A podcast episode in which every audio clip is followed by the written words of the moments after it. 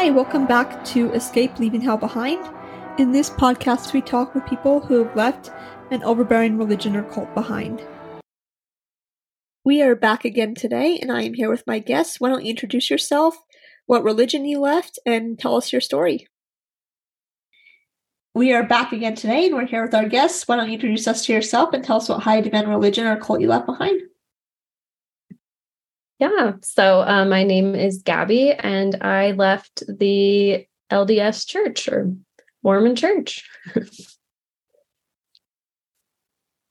so once you were finally able to get with your dad, um, how what what happened after that? Did the bishop try to keep interfering, or what kind of happened there? Not really. Um, I think that was kind of like the last the last time that they tried to interfere in any major way. I think like the police were called to to come find us because my dad was looking for me.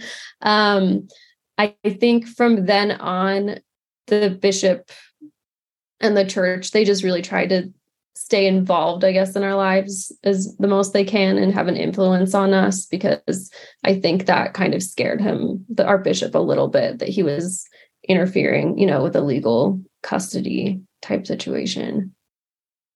Thanks again for joining us today. As always, I want to give special thanks to our sponsor and friend, Corporate Design Solutions, who has generously made it possible for this podcast to be a reality. If anyone is looking for help protecting their digital info, please email Michael at helpdesk at corpdesignsolutions.com.